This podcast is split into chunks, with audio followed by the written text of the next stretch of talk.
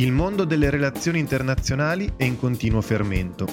Ogni giorno sentiamo parlare di tensioni e guerre tra stati, crisi economiche e umanitarie, fenomeni migratori, Europa, nuovi trattati e diritti umani calpestati.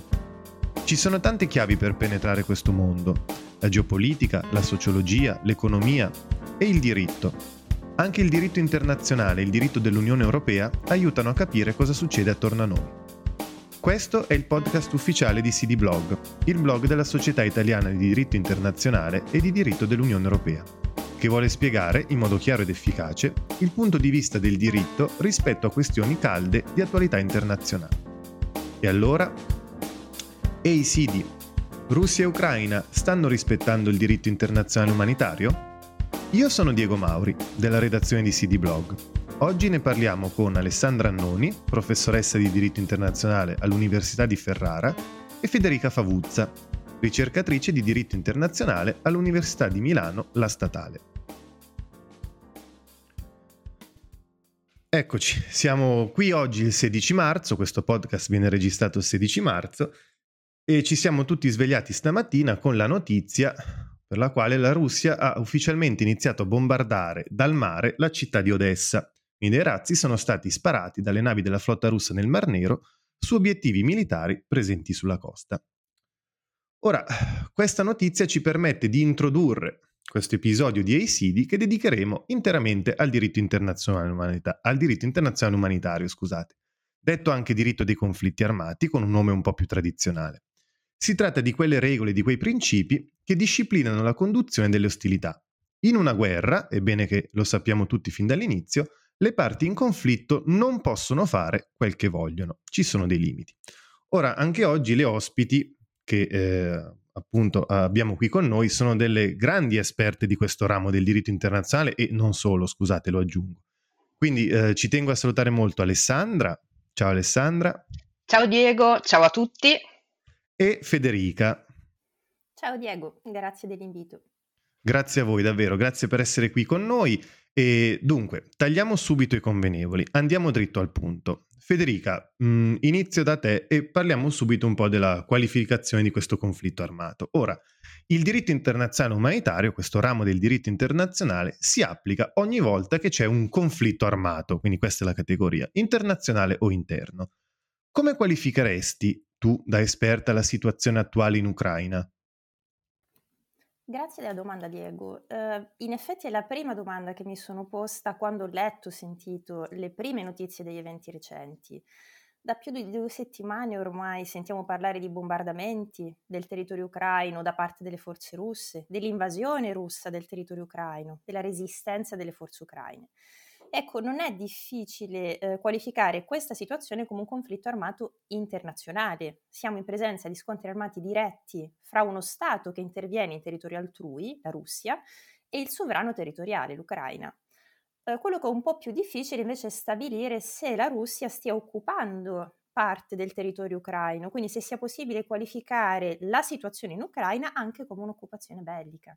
Ecco, occupazione bellica, ti interrompo subito. Questo è un istituto per i cultori del diritto internazionale umanitario molto antico, molto risalente. Cioè un tempo si conquistavano territori fondamentalmente occupandoli militarmente. Oggi questo non si può più fare e l'occupazione quindi è soltanto temporanea, naturalmente. Ora, vorresti dirci due parole di base su questo istituto, giusto per dare un paio di coordinate a, a chi ci ascolta?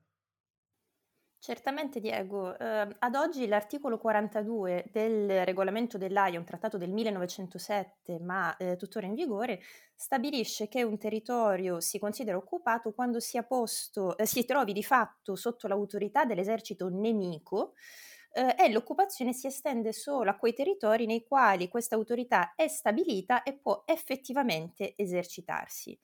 Quindi un territorio deve trovarsi di fatto sotto il controllo dell'esercito nemico. Eh, ora poi consideriamo anche solo la, frase, la prima frase dell'articolo successivo, l'articolo 43 dello stesso regolamento, che fa riferimento al passaggio sempre di fatto eh, dell'autorità del potere legittimo nelle mani dell'occupante. Ora, in base a questi due articoli, eh, definiamo, di solito definiamo l'occupazione bellica come la situazione in cui uno Stato esercita il controllo effettivo sul territorio di un altro Stato senza il consenso di quest'ultimo. Eh, ora, tornando al conflitto oggetto di questo podcast, eh, l'Ucraina sta senz'altro ponendo resistenza e sta riuscendo a bloccare o rallentare l'avanzata delle truppe russe. Dovremmo chiederci però se alcune parti del territorio ucraino siano occupate dalla Russia e anche a partire da quale momento sia iniziata questa eventuale occupazione. Ottimo, chiaro, ma um, dunque insistiamo un attimo su questo. Perché è così importante stabilire se la situazione sia già ad oggi qualificabile come occupazione bellica? Cioè, cambia qualcosa per il diritto umanitario parlare di occupazione o gli obblighi rimangono uguali? Uh, guarda, a mio avviso è molto importante per un certo numero di ragioni, uh, lascia che ne menzioni almeno un paio. Innanzitutto dal punto di vista del diritto internazionale umanitario, la qualificazione di una situazione come occupazione bellica comporta l'applicazione di un insieme di norme eh, specificamente destinate a regolare questa situazione, quindi a regolare la vita nel territorio occupato, è il cosiddetto diritto dell'occupazione.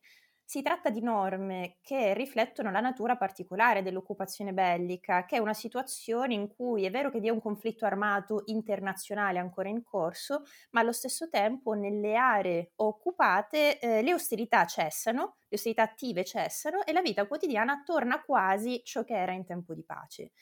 Eh, quindi sono norme molto più protettive dei, nei confronti dei civili e per certi versi sono anche più dettagliate, almeno per certi aspetti. Penso ad esempio alle norme sull'approvvigionamento di beni eh, essenziali, sull'amministrazione della giustizia, sulla proprietà privata, vi sono ad esempio norme specifiche sulla confisca o la tassazione. Eh, ora aggiungo poi che eh, qualificare una situazione come occupazione bellica può anche avere delle conseguenze sullo status degli individui coinvolti, in questo caso in particolare della resistenza, eh, dei membri della resistenza ucraina e sulla possibilità di considerarli come legittimi combattenti. Ecco, combattenti legittimi, certo, questa questione degli status eh, degli individui, poi insomma ne parleremo con Alessandra, quindi eh, su questo poi possiamo andare tranquillo, però penso ci sia allora un'altra ragione, no? Prima ne citavi un paio, quindi quale sarebbe questa seconda ragione? Certo, Diego, hai ragione. Ehm, l'ultima ragione che vorrei menzionare ehm, ri- è, a mio avviso rende la qualificazione come occupazione bellica particolarmente importante ed è l'eventuale applicazione extra territoriale eh, delle norme dei trattati internazionali in materia di diritti umani. In particolare perché? Perché eh, quello che viene in rilievo è la possibilità eventualmente di invocare la responsabilità eh, della Russia dinanzi agli organi competenti, ovviamente, per presunte violazioni dei diritti umani avvenute dove? In territorio ucraino. Quindi per questo penso che possa essere rilevante. Certo, è un ottimo punto questo. Tra l'altro ricordo di qualche giorno fa questa notizia per cui eh, la Russia vorrebbe recedere dal Consiglio d'Europa, quindi poi ci sono, direi che c'è abbastanza carne al fuoco forse per fare un altro podcast nei, nei prossimi giorni. Um, però diciamo, ora torniamo a te, torniamo a noi. Allora, chiaro cosa vuol dire occupazione, chiaro cosa comporta e allora andiamo nel concreto, cioè sulla base delle informazioni che abbiamo, quali aree secondo te del territorio ucraino sono attualmente occupate dalla Russia, quindi si pongono questi problemi che tu hai appena illustrato? Diego, come dicevo, la risposta eh, non è delle più semplici. Eh, inizierei da alcune aree di confine a mm, est, a sud e a nord dell'Ucraina che secondo alcune fonti sarebbero attualmente controllate dalla Russia. Ora, la qualificazione di queste aree eh, come territori occupati dipende in realtà da come interpretiamo la nozione di controllo effettivo che abbiamo menzionato prima, quando abbiamo definito l'occupazione bellica. Secondo alcuni, eh, perché si possa parlare di occupazione bellica e quindi perché si possa iniziare ad applicare quell'insieme di norme che abbiamo definito diritto dell'occupazione, è necessario che le truppe nemiche si avvalgano delle facoltà e ad adempiano agli obblighi previsti da questo corpus di norme, quindi dal diritto dell'occupazione. Eh, devono quindi esercitare effettivamente la propria autorità sul territorio in questione, cioè devono esercitare le funzioni di governo su quel territorio al posto del legittimo sovrano attraverso una struttura di comando militare, chiaramente. Ora, questo approccio però eh, rischia di creare una lacuna nella protezione garantita dal diritto internazionale umanitario. Perché? Perché l'applicazione di queste norme dipenderebbe dalla volontà, dalla disponibilità delle truppe nemiche di esercitare la loro autorità. Eh, al contrario, alcuni ritengono, e io concordo, eh, che queste norme debbano trovare applicazione in tutti i casi in cui delle truppe nemiche si, trovano, eh, si trovino a spodestare il legittimo sovrano di un territorio e siano in grado, siano capaci di esercitare la propria autorità, cioè le funzioni di governo, al suo posto, anche se dovessero scegliere di non farlo. Tornando quindi alla situazione in Ucraina, secondo me, considerando quanto abbiamo appena detto eh, sulla nozione di controllo effettivo, non vi è ragione di escludere che le aree di confine siano effettivamente attualmente occupate dalla Russia, con tutte le conseguenze giuridiche eh, che ne derivano. Perfetto, chiaro. Quindi queste aree, diciamo così, di confine mh, mm, le possiamo ritenere sotto occupazione per quello che ci hai detto. Ottimo. E invece cosa ci diresti della Crimea e del Donbass? Ecco, o Donbass, che dir si voglia, che qui non lo so, confesso. Neanche io, onestamente. Uh, anche in questo caso in realtà la situazione, la risposta è complessa. Uh, dobbiamo distinguere le due situazioni. Nel caso della Crimea l'opinione prevalente è che quest'area sia occupata, sia stata occupata dalla Russia nel 2014 e che l'annessione alla Russia non abbia modificato lo status ai sensi del diritto internazionale. Eh, dico opinione prevalente, non mi riferisco solo all'opinione prevalente in dottrina, ma ehm, sembra ad esempio che l'ufficio del procuratore della Corte Penale Internazionale sia di questo avviso. Ora concentriamoci sulla regione del Donbass e in particolare sulle due province separatiste di, eh, separatiste, scusate, di Donetsk e Lugansk. Um, anche in queste due province è in corso un conflitto armato dal 2014, un conflitto che almeno fino a poche settimane fa i più consideravano come un conflitto armato non internazionale fra i separatisti e l'Ucraina, al quale si sovrapponeva però un conflitto armato internazionale fra l'Ucraina e la Russia in ragione di alcuni scontri eh, diretti, eh, scontri armati fra i due stati. Ora potremmo chiederci in effetti dopo gli eventi recenti se questi eventi possano portare a modificare eh, a qualificare il conflitto diversamente, come un conflitto armato internazionale o addirittura come un'occupazione bellica russa per il tramite dei separatisti. Eh, non mi sembra però, almeno per il momento, non mi sembra che sia possibile affermarlo.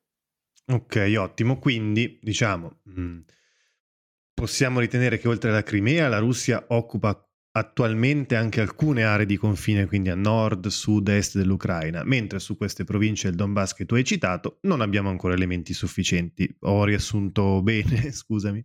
Sì, esatto Diego, questa è la mia opinione. Ok, perfetto, perfetto, grazie.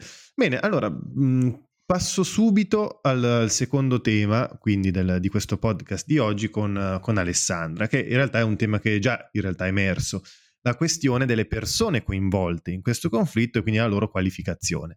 Perché uno dei principi cardine del diritto internazionale umanitario, lo dico per i nostri ascoltatori, è il cosiddetto principio di distinzione, cioè che impone a chi fa la guerra, ai belligeranti, di distinguere in ogni momento tra combattenti, cioè coloro che possono essere fatti oggetto di attacco, e civili, che invece devono essere protetti, salvo che per il tempo in cui questi non partecipino direttamente all'ostilità. Questo in poche battute è il quadro lo sfondo. Ora Alessandra, chiedo a te, chi sono i combattenti in senso proprio sul fronte ucraino e chi sono i civili? Allora, Diego, naturalmente l'Ucraina ha un proprio apparato di forze armate regolari, i cui membri possono certamente essere qualificati come combattenti.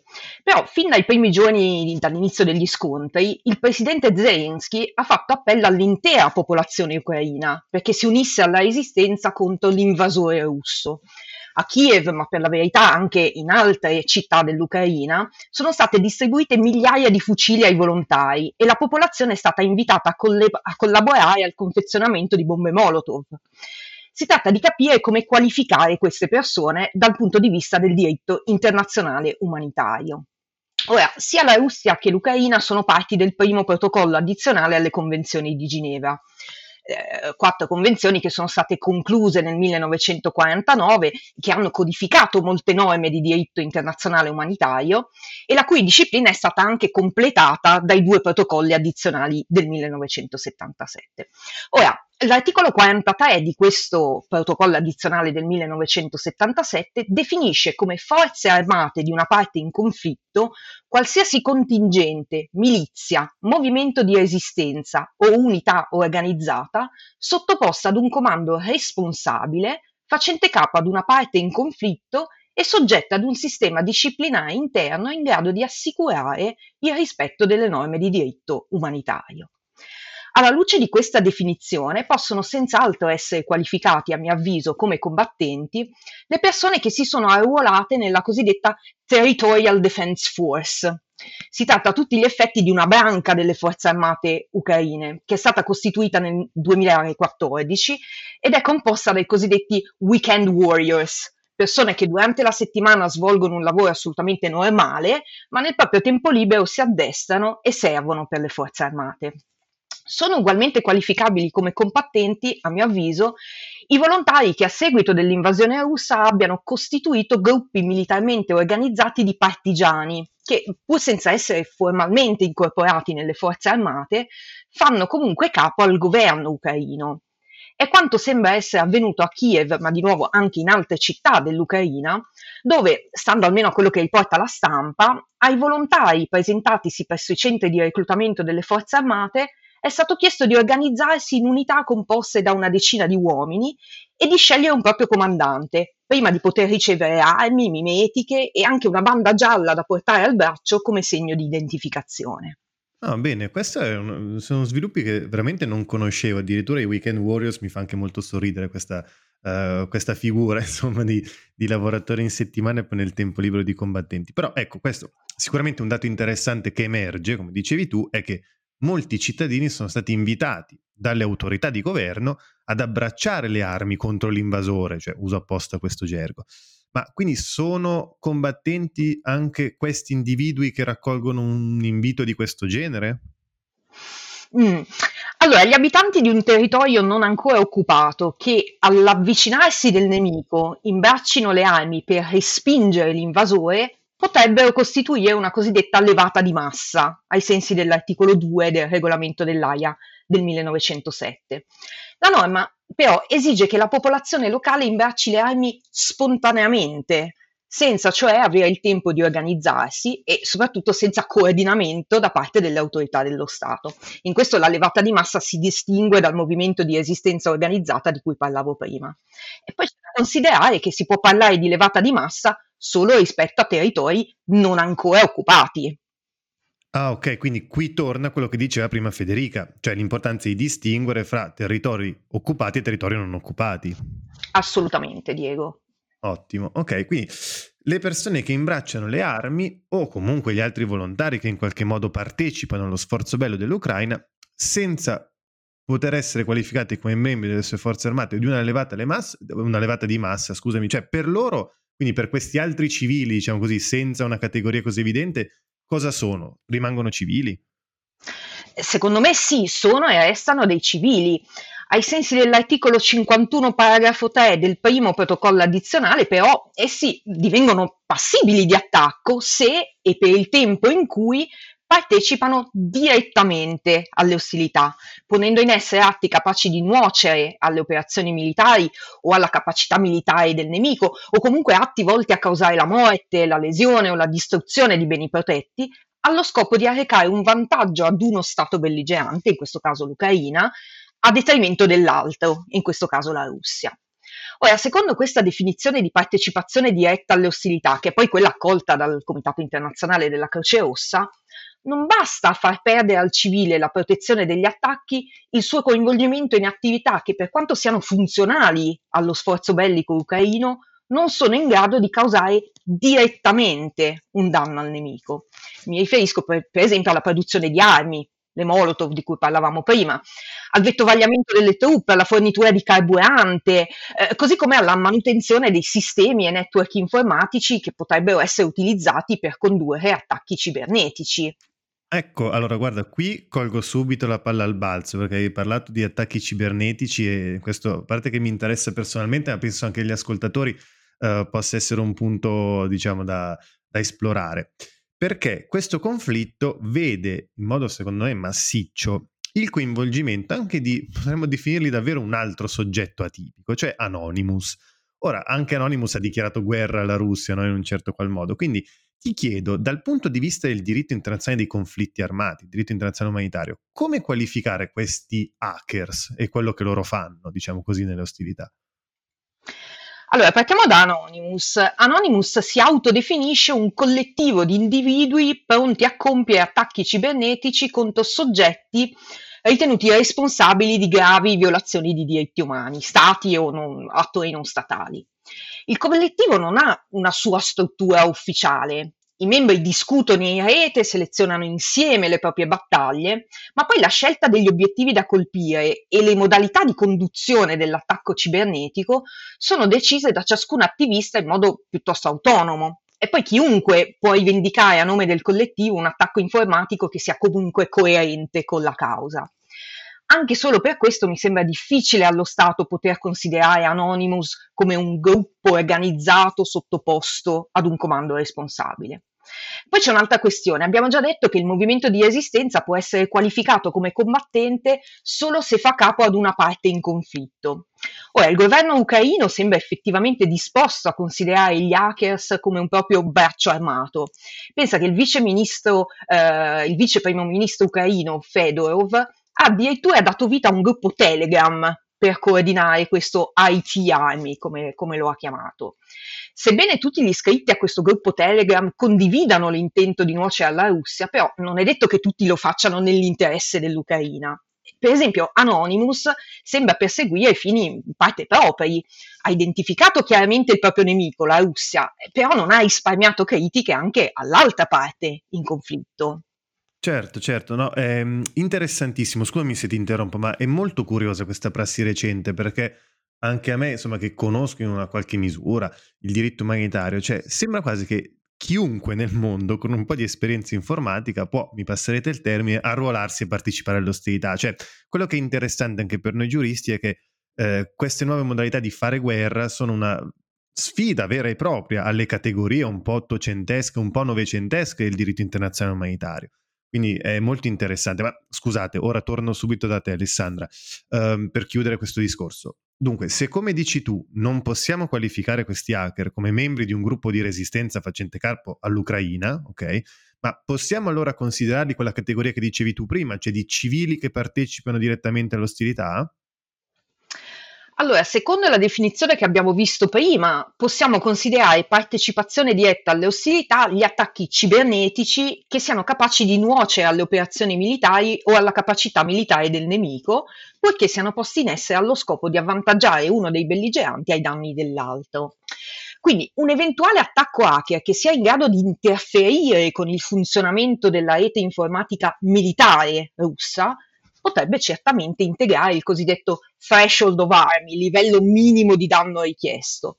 Però resterebbe tutto da dimostrare il belligerent nexus, ovvero l'intenzione degli hacker di fornire un vantaggio militare all'Ucraina ai danni della Russia.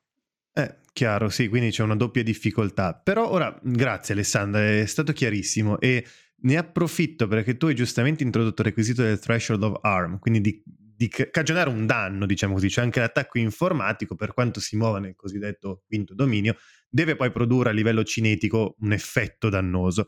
Allora io tornerei da Federica perché appunto tra gli effetti dannosi che si potrebbero eh, immaginare, diciamo così, per un attacco, colpire de- determinati obiettivi, cioè distruggere determinati obiettivi. E qui arriviamo a una domanda, cioè una, domanda, una serie di domande abbastanza spinose, perché tra gli obblighi dei belligeranti cioè ad esempio quello di non colpire certi obiettivi, però nella nostra cronaca abbiamo sentito più volte negli ultimi giorni che si parla di attacchi agli ospedali pediatrici, ad esempio a Mariupol. Ora, l'OMS già leggevo che stimava ben 16 attacchi ad ospedali nel conflitto ucraino. Ora, questo a me sembra un dato importante. Quindi ti chiederei, cioè, se non è una violazione del diritto umanitario questa, cioè non so cosa potrebbe essere, giusto, cioè, rispetto agli ospedali. Federica. Sì, Diego, in linea di principio hai ragione. Ehm, spiegherò fra poco perché dico volutamente in linea di principio. Ehm, vediamo prima perché ho detto subito sì, hai ragione. Ehm, ora, gli ospedali e in genere tutte le unità sanitarie, che siano fisse o mobili, permanenti o temporanee, civili o militari, tutte le unità sanitarie godono di una protezione speciale, sono specialmente protette dal diritto internazionale umanitario, non possono essere oggetto di attacco e devono sempre essere rispettate e protette dalle parti in conflitto, questo ci dicono le norme. Eh, perché allora ho detto prima in linea di principio? Ho detto che hai ragione in linea di principio. Eh, perché è previsto che questa protezione speciale venga meno eh, qualora l'ospedale in questione sia impiegato per commettere, all'infuori ovviamente dei suoi doveri umanitari, degli atti dannosi al nemico.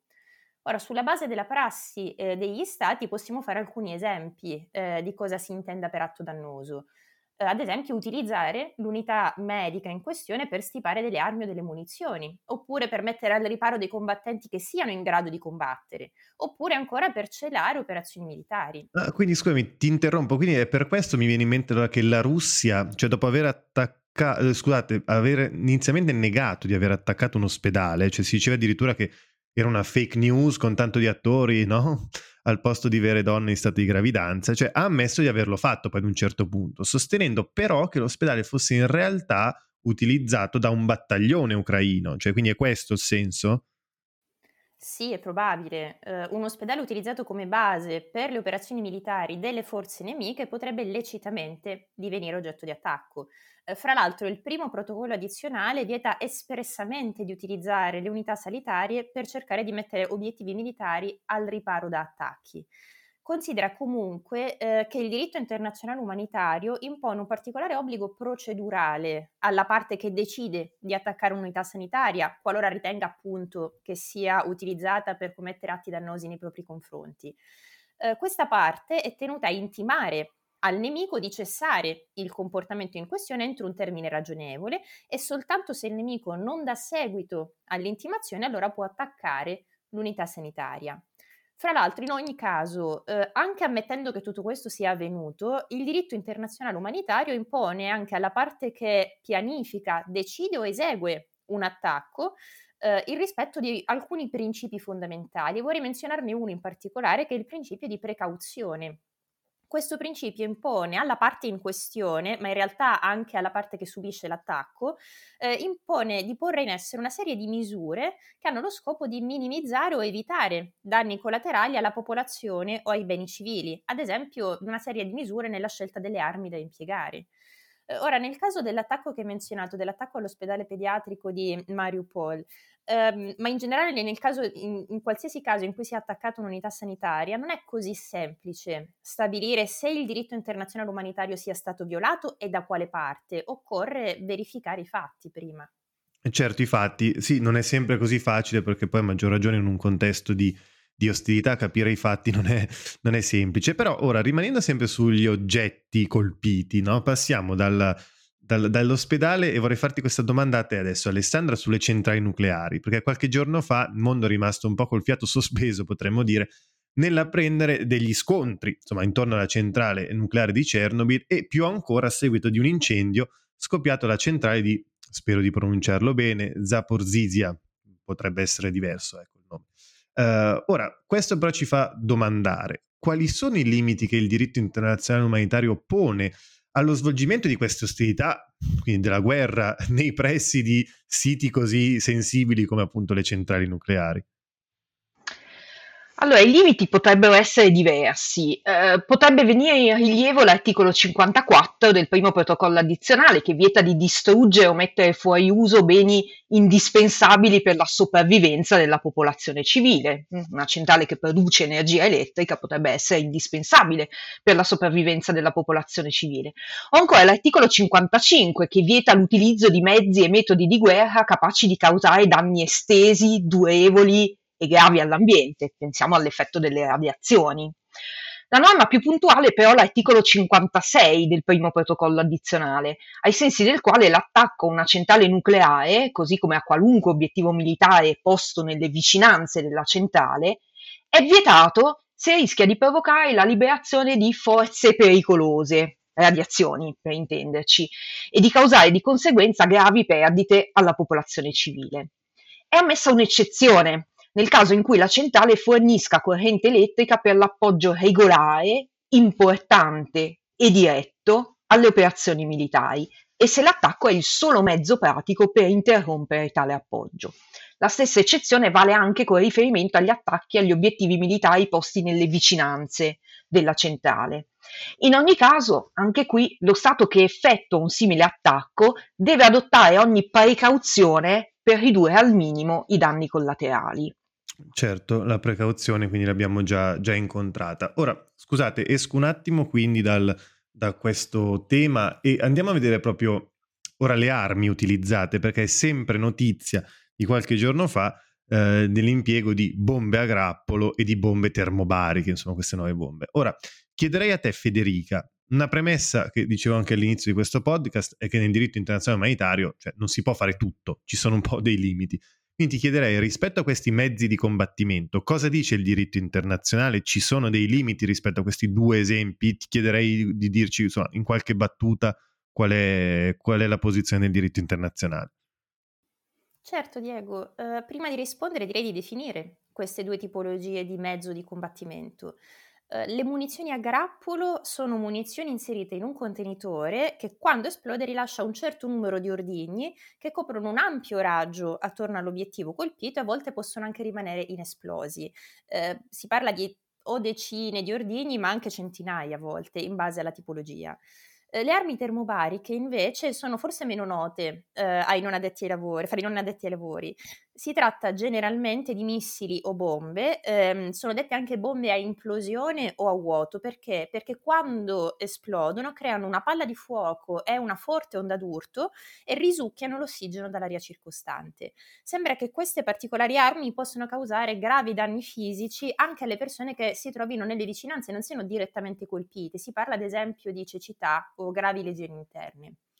Ora, nel caso delle armi terbo- termobariche eh, non esiste un trattato che le vieti espressamente. Per quanto riguarda invece le munizioni a grappolo, esiste effettivamente un trattato del 2008, la Convenzione di Oslo, che eh, ammette soltanto l'impiego di eh, munizioni a grappolo particolarmente sofisticate, eh, ad esempio quelle i cui ordigni ehm, includono una sorta di meccanismo di autodistruzione. In ogni caso né la Russia né l'Ucraina hanno ratificato la Convenzione di Oslo quindi non sono vincolate al rispetto di questo specifico, di questo obbligo, questo divieto, scusate, per quanto si tratti comunque di un divieto parziale. Chiaramente però anche considerando l'assenza di un divieto, al riguardo di un espresso divieto, non è detto che l'impiego di munizioni a grappolo, ma anche armi eh, termobariche, sia lecito ai sensi del diritto internazionale umanitario. Ecco, in che senso? Mm, ci potresti dire qualcosa su, su questo secondo punto? Ma eh, Diego, perché se un'arma non è espressamente, anche se un'arma non è espressamente vietata o il suo impiego non è in qualche modo specificamente regolato, eh, la liceità deve comunque sempre essere valutata alla luce dei principi fondamentali del diritto internazionale umanitario.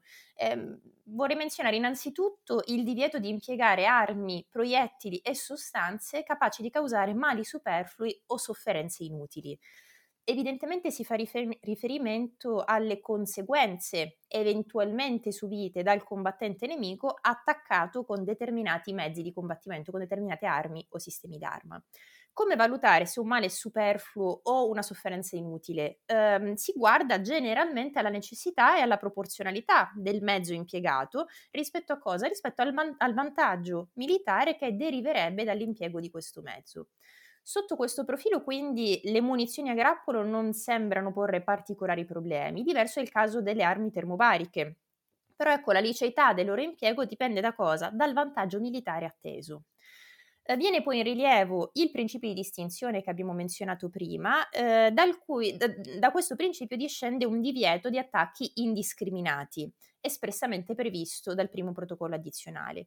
Ora, chiaramente sia una bomba, una munizione a grappolo, sia un'arma termobarica possono essere indirizzate esclusivamente verso obiettivi militari e fatte esplodere ben lontano da civili o beni civili. Però quando vengono impiegate in aree urbane o comunque nelle vicinanze di civili o beni civili, allora il loro impiego potrebbe effettivamente costituire una violazione del divieto di attacchi indiscriminati. Perché? Perché potrebbero colpire incidentalmente, indistintamente, scusate, obiettivi militari e persone civili o beni di carattere civile.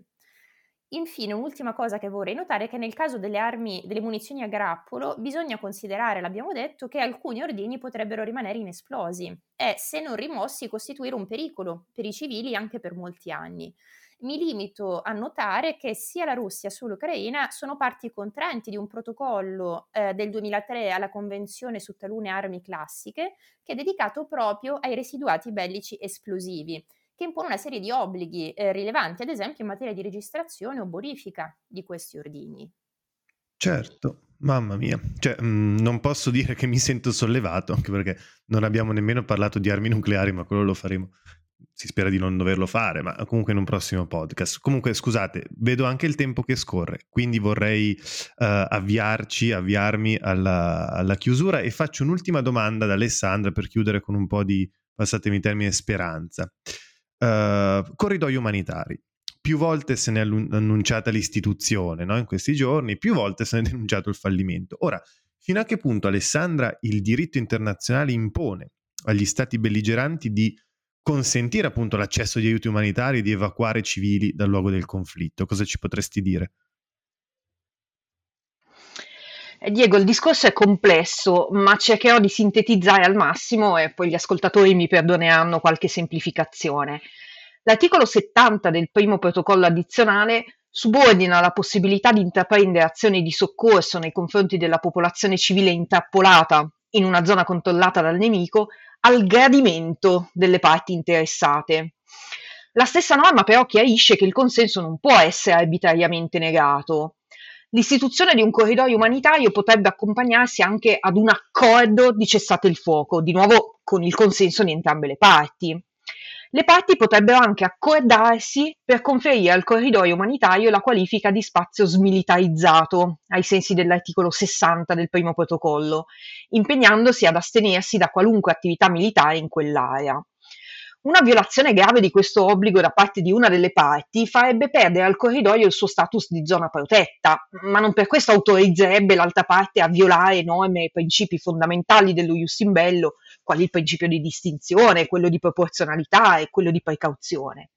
Nulla dunque potrebbe mai giustificare la decisione di attaccare direttamente i civili mentre questi fuggono attraverso il corridoio. Certo, chiarissimo, anzi se questo dovesse succedere direi che saremmo di fronte a, a, un crimine di guerra bello e buono. Insomma, sei d'accordo, no? Immagino su, su questo. Sì, sì. Eh, eh, ecco, bene, poi sui crimini di guerra in realtà ne, insomma, ci sarà un podcast dedicato anche a, questo, ehm, quindi possiamo rimandare i nostri ascoltatori poi ad approfondire eh, da un'altra parte. Bene, direi che il tempo eh, ci è tiranno purtroppo, quindi Uh, nonostante questa chiacchierata sia stata davvero molto, molto bella, molto interessante anche per me per capirci un po' di più da questo punto di vista, dobbiamo chiudere. Quindi grazie per aver illustrato insomma quali sono le, uh, le sfide per il diritto internazionale umanitario che, che questa guerra russo-ucraina sta, sta sollevando. Abbiamo fatto degli ottimi approfondimenti anche su queste nuove figure che partecipano ai conflitti armati, insomma abbiamo parlato di hacker eccetera, abbiamo visto anche insomma delle delle armi, delle munizioni che sono sempre problematiche e di certo non alleviano i, uh, diciamo, le, le, asperità della guerra. Quindi vi ringrazio, quindi vi saluto di nuovo a turno, quindi ciao Alessandra, grazie di essere stata con noi. Ciao Diego, grazie a te e grazie dell'invito e grazie per aver pensato a questa nuova iniziativa che è davvero molto interessante. Grazie, speriamo di, di, raccogliere poi i frutti. Quindi saluto anche Federica e la ringrazio, quindi grazie Federica. Grazie mille Diego, arrivederci anche agli ascoltatori. Esatto, ci sentiremo presto. Bene, ora eh, ricordo alle nostre ascoltatrici e ai nostri ascoltatori, se vi è piaciuto questo podcast, di continuare a seguirci, mettere un bel like e se vi va anche di recuperare altri approfondimenti o di conoscere chi siamo, di consultare CD Blog. Trovate infatti il link alla descrizione del podcast. Ci sentiamo settimana prossima. Ciao!